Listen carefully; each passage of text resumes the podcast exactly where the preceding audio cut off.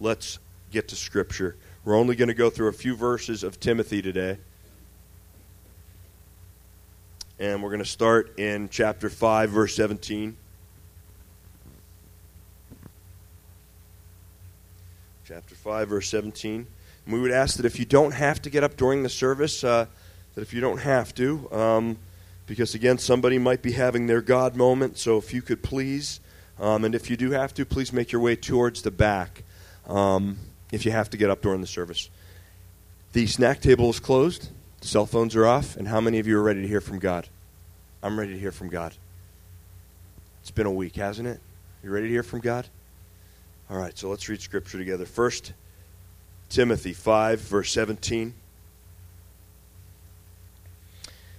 And it reads like this Let the elders who rule well be counted worthy of double honor especially those who labor in the word and doctrine. For Scripture says, You shall not muzzle an ox while it treads out the grain, and the laborer is worthy of his wages. Do not receive an accusation against an elder except from two or three witnesses. Those who are sinning rebuke in the presence of all, that the rest may also fear. Father in heaven, we just thank you again for the truth of your word the power of your word and the ability, Father, in the country that we live in to open it up. Because so easily we get confused. Bring clarity to us today, to each of our hearts. Oh Lord, if there are areas that would be considered by many to be gray, your words are in black and white, and many of them are in red to remind us of a sacrifice that was made, a great love shown, just so we could have relationship with you. Bless this time in Jesus' name. Amen. It's called the Global Positioning System, GPS. Most of us here use it. Some of us here need to. The global positioning system, the way it works, is there are probably around 30 satellites hovering over the Earth. They have locators on the ground, and then there's us carrying the receiver, in many cases, a cell phone and you can type in the address that you want to go, and there's no need to be lost. Some of them even speak to you. Some of them speak to you. Does your GPS speak to you? And when you're going in the wrong direction, does it correct you? Please take a U turn in a quarter of a mile. And you can't get over, right? And so you go past that U turn, it says again, please take a U turn in another quarter of a mile. And now it's almost as if the GPS is getting angry with you and frustrated with you. As you're frustrated on the road, so too you're trying to deal with the GPS telling you to get back into the right direction. I know I'm going in the wrong direction. And you would think that they have personalities. You would think that sometimes these things would have personalities. Sometimes we'd like them to. How many times have you just wished that you had a GPS system that could relate to your struggle with traffic? maybe like an aggressive New York driver it would say to you, That guy just cut you off, that's ridiculous. And you just go, Yes. How many of you would like a GPS like that? Or maybe some of us would need a GPS like I would need, one to calm us down. Right? So, in other words, somebody just cut you off and it had that kind of sensitivity where the GPS would say, Okay, when you get to the red light, take a deep breath and count to 10. And what would be even better is if the GPS had scripture that it could give us. Trust in the Lord Lean not on your own understanding, acknowledge him in all your ways, and amen. And it would remind us of Scripture. But with the GPS, there's no reason that we should be lost because they even take into consideration traffic jams and accidents. And so we have these things called a GPS, and they are truly a beautiful thing because as long as we know how to use them, we don't need to be, get lost. Well, we've titled today's message The GPS, the God Positioning System Because as long as we have the God of heaven in our lives, there's no need for us to be lost or confused as the culture sometimes can make us. See, sometimes the culture can confuse issues that the Bible sees as very clear. And that's what we're really looking at today. Sometimes it's, as we said in the weeks past, it's our events, it's experiences, it's expectations, it's emotions that can color the way that we're seeing things out there. And because of that, things are getting very cloudy and unclear, and we're not sure which direction we should go. Maybe it's time for some of us to pull out the GPS again, because here's how it works Whereas the GPS systems that you use in your they have satellites, we have God the Father. We have His Holy Spirit inside of us. We have a mediator to make sure that the connection is good. His name is Jesus Christ. We have His Word in front of us. So if we're walking around this world and we're in the Word, then things are going to be a lot clearer than they've been for some of us. And so today's message, GPS, the God positioning system, what we want to do is get back to the Word to bring kingdom clarity where there's been cultural confusion on three issues. We're going to look at three issues today that are important. Um, and one is going to be the importance of the church. The importance of the church. The second issue we're going to take a look at is the value of godly leadership. And the third issue is dealing with conflict. We're going to take a look at these three issues today, and there are areas where the culture is confused, but the Christian need not be because we have the Word of God in front of us. And so, as Paul is writing to Timothy in this letter, and as we're continuing the study of Paul writing to Timothy, he's addressing issues of leadership in the church. And so he says, Let the elders who rule well be counted worthy of double honor, especially those who labor in the word. And as we look at this, what we see is that there is an emphasis placed on the importance of the leadership in the government. No. The leadership in the workplace? Not so much. The leadership of a particular country? Not even that. It's the leadership of the church of Jesus Christ. Why? Because the church is the most important institution in the world. The church of Jesus Christ is the most important institution in the world. The Bible says in Romans 11:36, "For of him, through him, and to him are all things; to him be the glory forever." The problem is this this is your church experience right here, folks. Your, your church experience. That's what society wants you to think. This is your truth. But even from the time that we're kids, in a math class, what we're not taught is well, there's your truth, there's my truth, and then there's. Oh, it doesn't work like that. If my son in the first grade goes to his teacher with a multiplication problem 10 times 10, well, the answer, the truth, is that it's 100. 10 times 10 is 100. But if he writes 1,000, and she goes up to him and she says, John, this, there's a problem with this. What if he says, Well, that's my truth? She's going to say, Well, this is your grade, and you failed. Right? Because there's truth and then there's not truth. There's no such thing as your truth and my truth. There's only God's truth. We have a God that said, I am the way and the what? The truth and the life. And that's what Jesus said. And yet it's so hard for our society to understand that. And so they'll reduce the church hey, if that works for you, good. If church works for you, fantastic. It doesn't work for me. I've got my own thing. I've got the own, my, my own thing that I do. And what society will attempt to do is reduce truth and minimize the truth. Now, consider if you're going to go to Disney World, you would type the address into your GPS, most of you. And if you type it into your GPS, there will be a lot of ways of going north. But here's one thing that all the GPS systems agree on. If you want to get into the Magic Kingdom, you got to get onto World Drive you got to get onto World Drive. There's no ands, ifs, or buts around it. If you want to get to the Magic Kingdom, you got to get onto World Drive. All right, so there's a truth. You uh, know, there's a way to get into Disney World. So why is it so hard for us to take a look at God's Word and say, this is our truth? This is truth. God's Word. You see, you pick up this book, And there's no getting around the importance of this right here the Church of Jesus Christ. There's no getting around it. And I say this because in this book, you have 39 books in your Old Testament. 39 books, and what do they do? They picture the coming of Christ, right?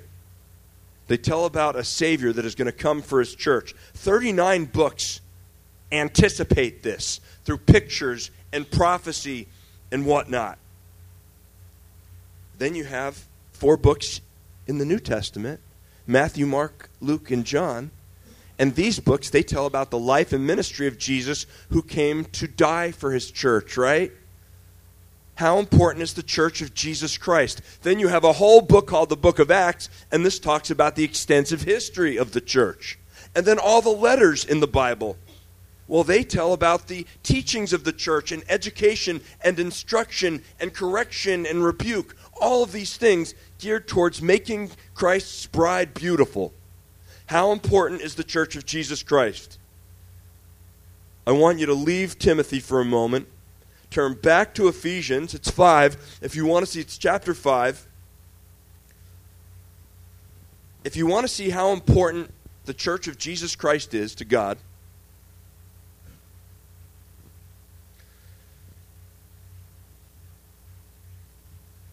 Ephesians 5:25 reads like this: Husbands love your wives just as Christ also loved the church and gave himself for her how important is the church to Christ?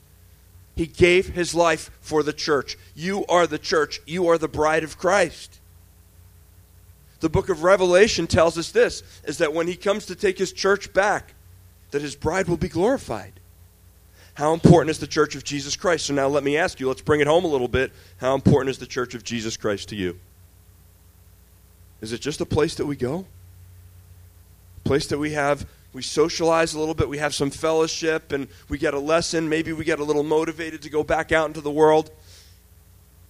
It seems to me that the church was something that Jesus looked at and said, This is worth everything.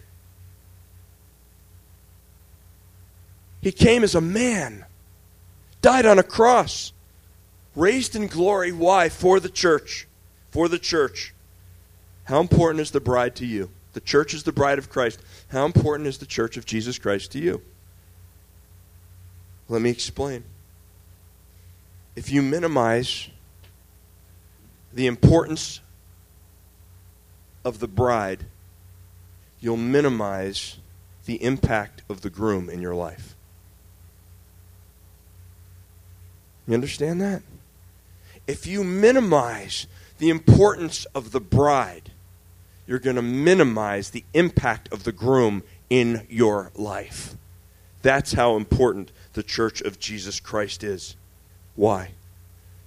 Because when you are part of the body, not Calvary Chapel Del Rey, not the Avenue, not Redemption, when you're part of the body, not one particular, when you're part of the body, what happens is this is that it feeds into every other area of your life. See, because we're part of the body of Jesus Christ, made so by the power of His Holy Spirit, what happens is this is that I'm a better husband. I'm a better father. I'm a better worker. If you want to make an impact in any of these areas of ministry, if you want to work with the homeless, if you want to work with special needs, if you want to work with troubled youth, if you want to do any of these things, it all starts with acknowledging the importance of the body of Christ, the church. The importance of the church. And this is something, again, that the world would have us just kind of write off. Years ago, when we felt called to the pastorate, it was very clear that there were some jobs I was not going to be able to take because these jobs were going to force me to choose between my calling and the, what the rest of the world has to offer. Listen, gang. If the Bible says, seek God first, his kingdom is righteousness, and we look at this book, And we cannot overemphasize the importance of the church of Christ. What role does the church play in your life? Has society reduced it to you to just a gathering that you attend? It's so much more. Why? Because when the church gathers, we have the ability to fellowship, to encourage one another, to exhort one another in the Word of God, to pray for each other, to disciple, to do all the things that we're called to do. We come into this room before we go out there into the war. And the thing is this is that if we get this right, we'll understand that better. When our God positioning is on, all right, and it's on because right here what we're doing is we're getting in the Word, and the Word is refreshing us, and the Word is renewing us, and the Word for a lot of us is reminding us. That's the Word of God. That's the power of His Word. Let's go back to Timothy.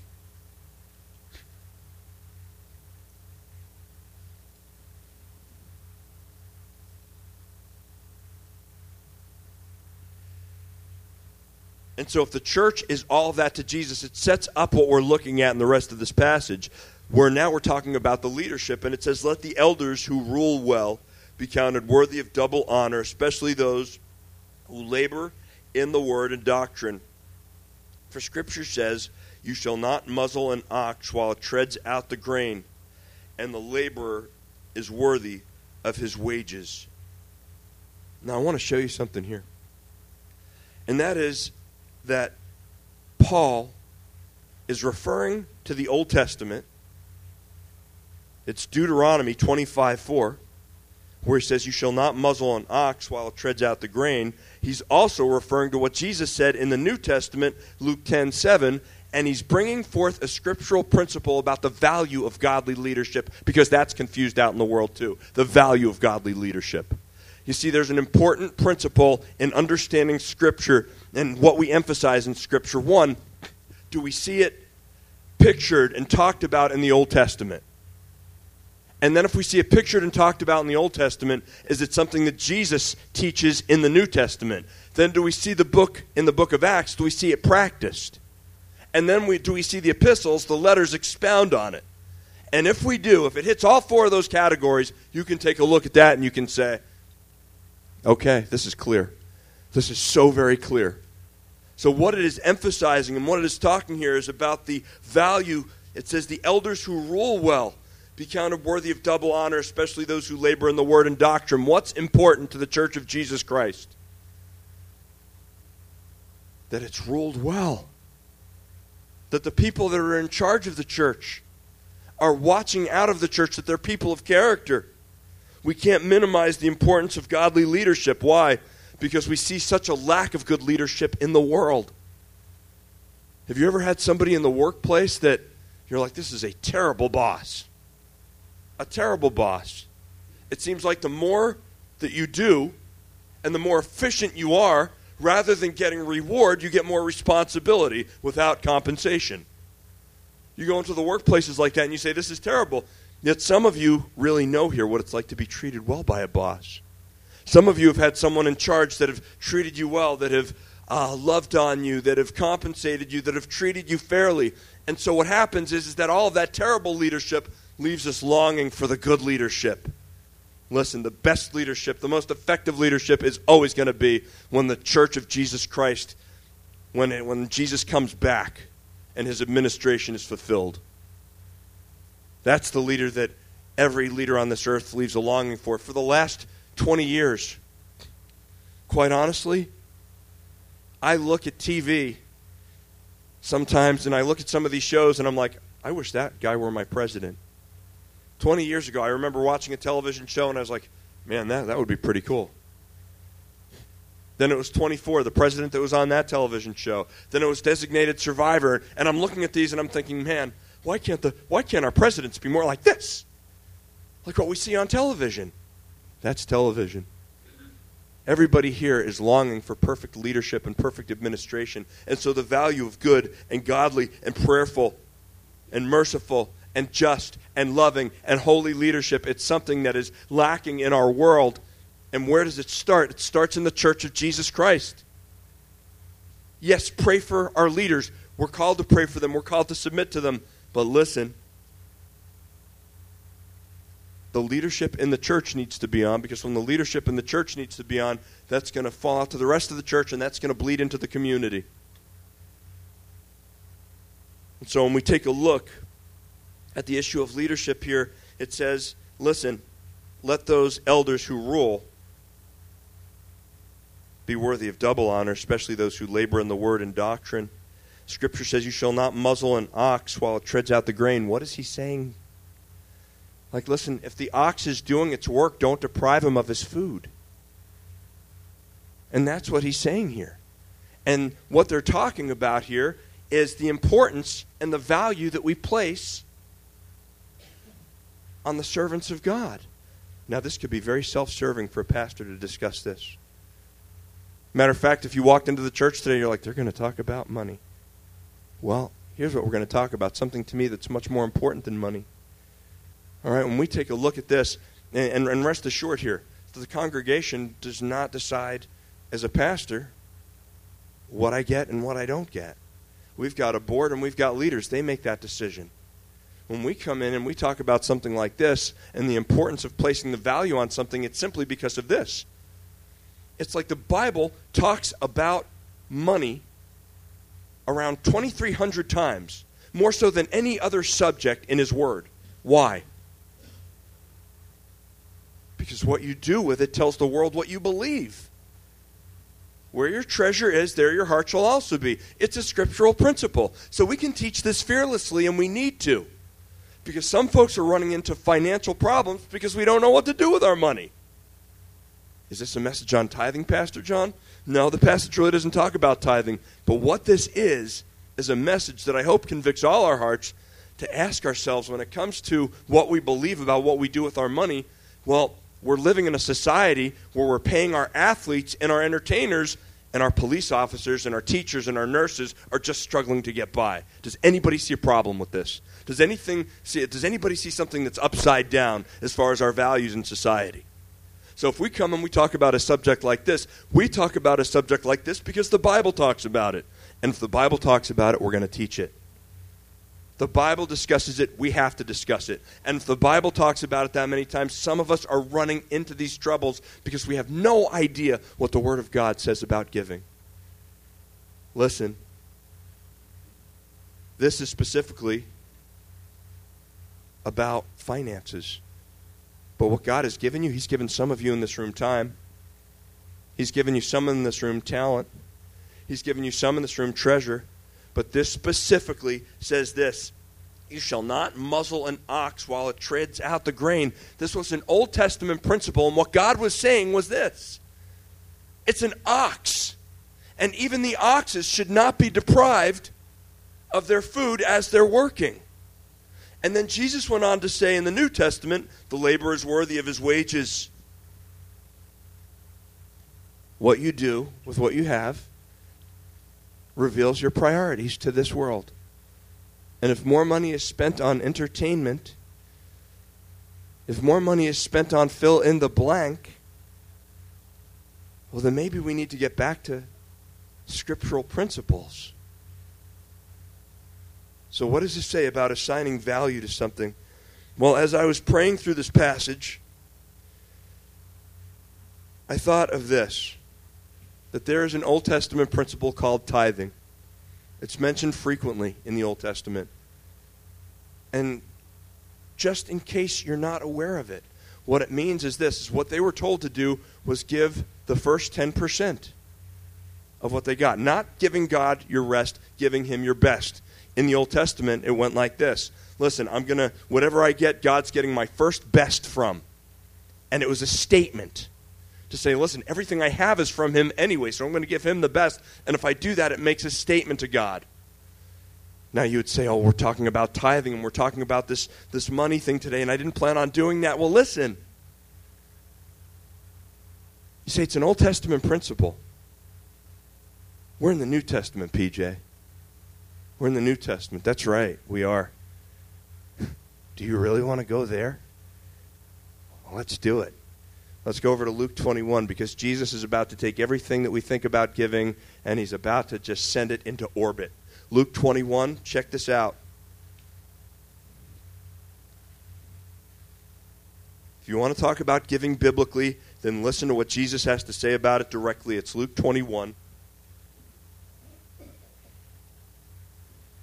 Chapter 21, verse 1. And it says here, And Jesus looked up and saw the rich putting their gifts into the treasury, and he also saw a certain poor widow putting in two mites. So he said, Truly I say to you, that this poor widow has put in more than all. For all these out of their abundance have put in offerings for God, but she out of her poverty put in all the livelihood that she had. Stop right there. Stop right there for a second. Can you see this scene? Can you see Jesus sitting back with the disciples and watching the folks go in there, thoughtlessly putting this in, thoughtlessly putting that in, and then here comes this widow, and Jesus like, watch this, watch this. Watch what she does. And she puts two little mites, the equivalent of a few cents. She puts it in there. And here's what happens as soon as she puts it in, the offering thing, lights go off, bells go off, and a game show host comes out and says, You made the right choice. No. No, that's not what happens. When she puts in her offering, Jesus says, Guys, watch. This is a lesson in here. And it's going to be recorded for all of history. What this woman gave is going to be recorded for all of history. Watch what she does. We're not going to recognize her right now. We're not going to exalt her right now. She humbled herself. She put in the best of what she had, not the rest of what she had. You want to talk about biblical giving? Then let's go there. Is God getting our best? We want to give biblically, but we want to give our best, the best of our time, the best of our treasure, the best of our talent, the best of who we are to Him. Why? Because of the value He assigned to you when He sent His only begotten Son to die on a cross. That's why. Everything we have is because of Him, made possible because of Him. So we want to give biblically, but we want to give our best. And what giving our best means is that it's going to sometimes hurt. And again, I can preach this because, again, it's not determined. I'm not saying, well, if we get an increase in offering today, Pastor John can upgrade the 2003 Mustang to a 2007. No! It doesn't work like that. It doesn't work like that. Here's how it's worked in our church for 100% transparency. For the first seven years of the church, I'm working as a hospice nurse, 40 hours a week nursing. Wife's working full time too. For the next year, I work at a drug treatment center full time. I lose my job at the drug treatment center, the leadership and the, the board of the church say, okay, it's appropriate for us to consider giving you a housing allowance so you can continue in the work that God has set for you. That's how it works. If there's going to be more or less given, it's determined by them, by no one else. And I'll submit to that. So, the reason that we would teach about giving on a day like today is simply because of this is because giving is your opportunity to take what you have and glorify God with it. And to some of you who are struggling financially, maybe it's because we need to go back and look what the Word of God says about it. That's always a great place to start. So, giving biblically, giving our best, giving sacrificially, not conveniently, not the rest of what we got, but the best of what we've got, giving cheerfully. If you're not gonna, then don't give oh, I'm going to be really, really 100% with you right now. Last week, I got a word from the Lord. 8:30 comes and one of the guys that usually helps me set the tables up, he's not here. And a few of our youth that usually help me set the tables up, well, they slept late. So I'm sitting here and I'm putting all the tables together in the morning at 8:30 in the morning and I'm getting upset. I mean, I can be real with you, right? I'm getting upset. I'm like, I got to do this all. And I'm starting to and then God kind of just kind of slapped me upside the head. I would rather you not do it. Close your Bible, go home. I would rather you not set anything up. I would rather nothing get set up in this church today than you sit here and moan about it. Okay, God, I'm sorry. Have you ever had one of those moments where God just calls you out on your junk right then, right there. All right, here's what I want, folks. I'll get up here, I'll be real with you. I hope you're real with me. The struggle is real. But give cheerfully, or don't put it in that box. If you can't do it with a smile on your face and a song in your heart saying, Christ is enough. Because again, we'll come in here and we'll sing that. Christ is enough. But there are those moments that I'm sure that you found where we come in here and we're singing that song and we're going through a struggle that's revealing the state of our heart is that I'm not acting like he's enough.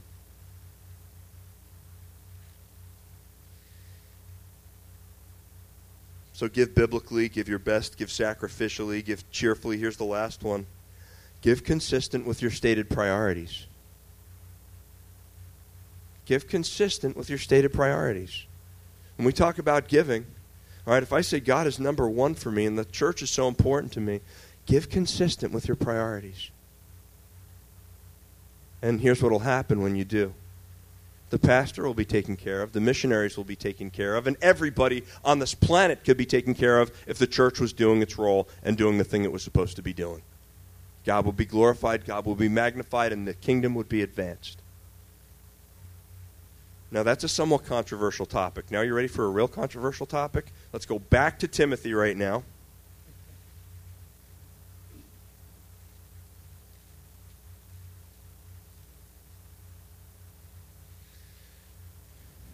First Timothy 5.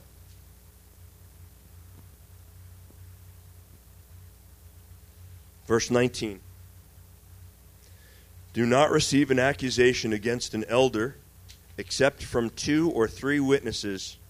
Those who are sinning rebuke in the presence of all, that the rest also may fear. And that's all we're going to look at in the book of Timothy.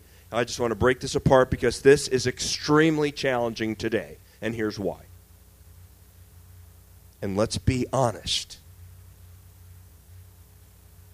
There's a lot that the church has swept under the carpet. There are a lot of things that have been done in the church, and for the sake of protection of the individual or protection of the church itself, well, what's happened is it's been swept under the carpet, and when it comes back, it comes back like a raging fire. It comes back like a raging fire. Now, on the other side of the spectrum, we have social media today. And when you're upset with someone, how easy is it for you or anybody else to go onto social media and damage someone's reputation?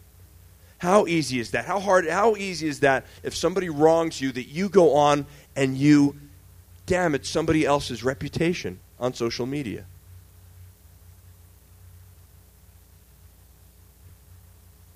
And so dealing with conflict We've talked about the importance of the church. We've talked about the value of godly leadership, and now we talk about dealing with conflict. The Bible says very clearly how this is supposed to work out. Hey, there's an elder in the church that's in sin that has wronged you. You go not by yourself, you go with two people. Some might be very afraid to do that. Some might be very afraid to go and say, you know what? I think that this is something that has to be dealt with. But, but you know, what, what if I do this, and what, what if I'm ostracized because of it? It's happened, quite honestly. People have tried to bring accusations against leadership, and sometimes what happens is that they themselves get ostracized. And so there's a fear of doing what the Word of God tells us. And again, this is where the cultural confusion comes in. But we can't curtail, we can't go with the culture. We have to go with the Word, and the Word says clearly how we're supposed to deal with this. It says, You do not receive an accusation against an elder except from two or three witnesses. Listen, church. We can apply this to dealing with struggles with leadership. You can also apply this to conflict in our own life. It's got to be done biblically. If you've got a problem with someone, go to the person after you got on your knees. After. If you've got a problem, make a decision. before God as to whether or not your problem is a problem with personal preference or if it's a sin problem. And if it's a sin problem, look at the plank in your own eye rather than looking at the speck in your brother's eye. And then when you get off your knees and you decide, hey, you know what, it's sin, it's got to be dealt with. Well, then in the Bible, what it says between brothers, it says then you go and you deal with that. And if they don't listen, take someone else from the church, then you bring it before the church, and this is biblical. And then there's another level of it when it comes to leadership. If you've got a problem and there's an elder caught in sin, then make sure you go with two witnesses. Listen, this is to protect them, it's also to protect you. Why? Because do you think that it's possible that a pastor might give you some, in this church, I'm just going to get an amen out of this, I'm sure. Do you think that it's possible that you might go to the pastor for counsel and he might tell you something you might not want to hear?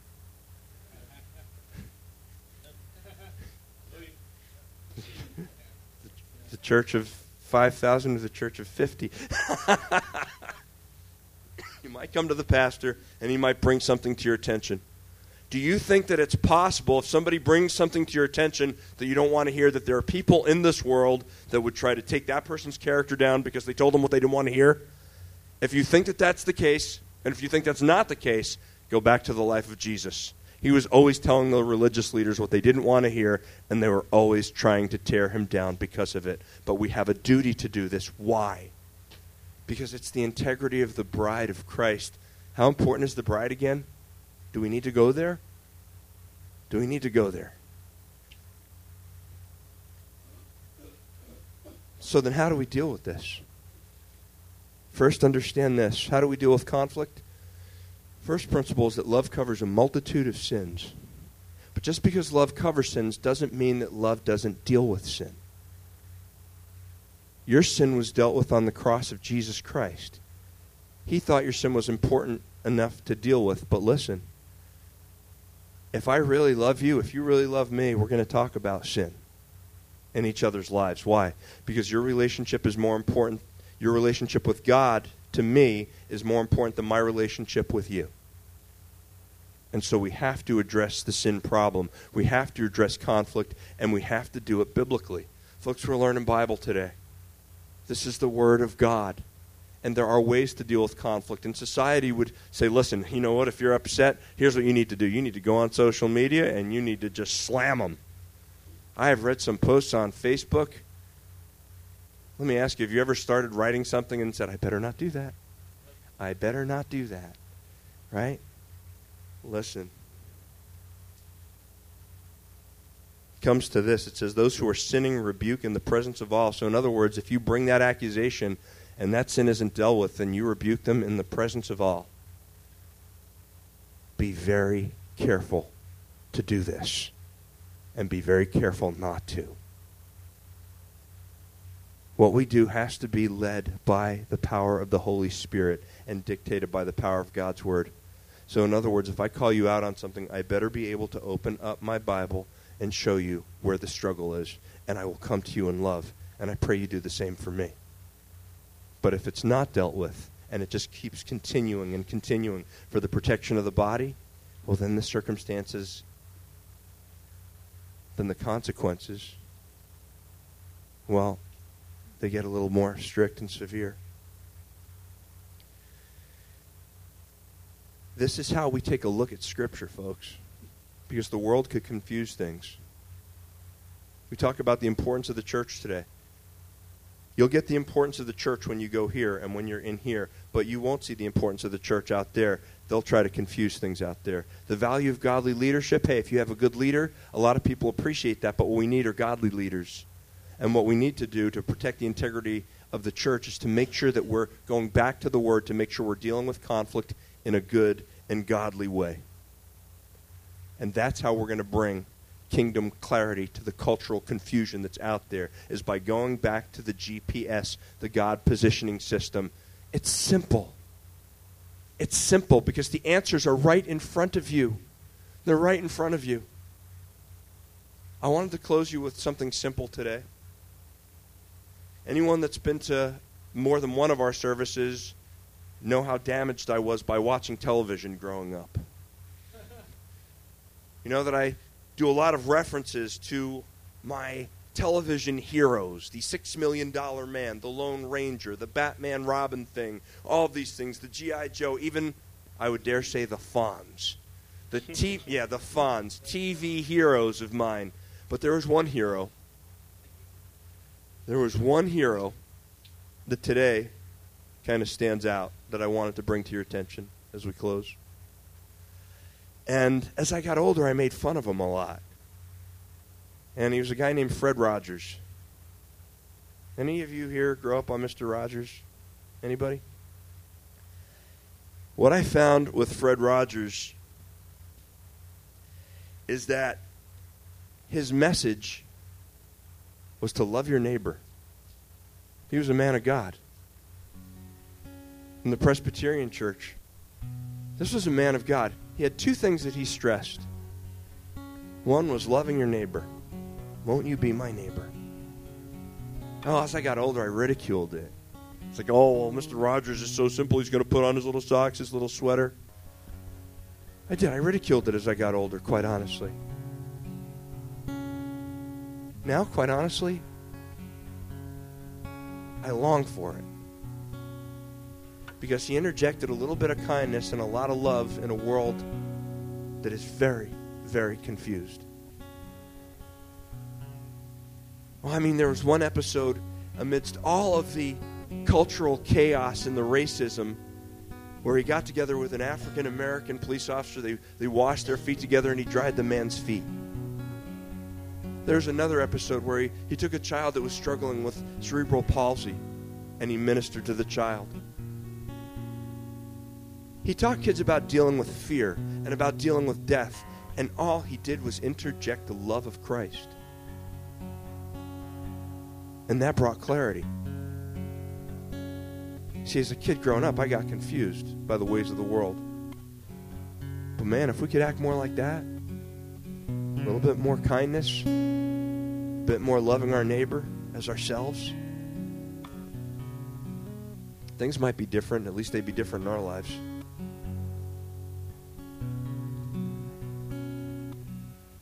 It all starts with our connection. Just like we talked about the GPS, if, if there's something wrong with that connection, the information's going to get off and it's going to be confused. You're here today and your connection is off, and you find yourself confused by the things of the world, but you come in here and we open up God's Word, and all of a sudden, just for a moment, things seem clear. For some of you, when you walk into the room like this, you say, You know what? I walked in and I just had the worst week in the world and you come in and we get into God's Word and you're like, I remember now. I remember who He is. I remember how much He loves me. I remember why He put me here. Why did He put you here? If you don't know, today it's time to reconnect.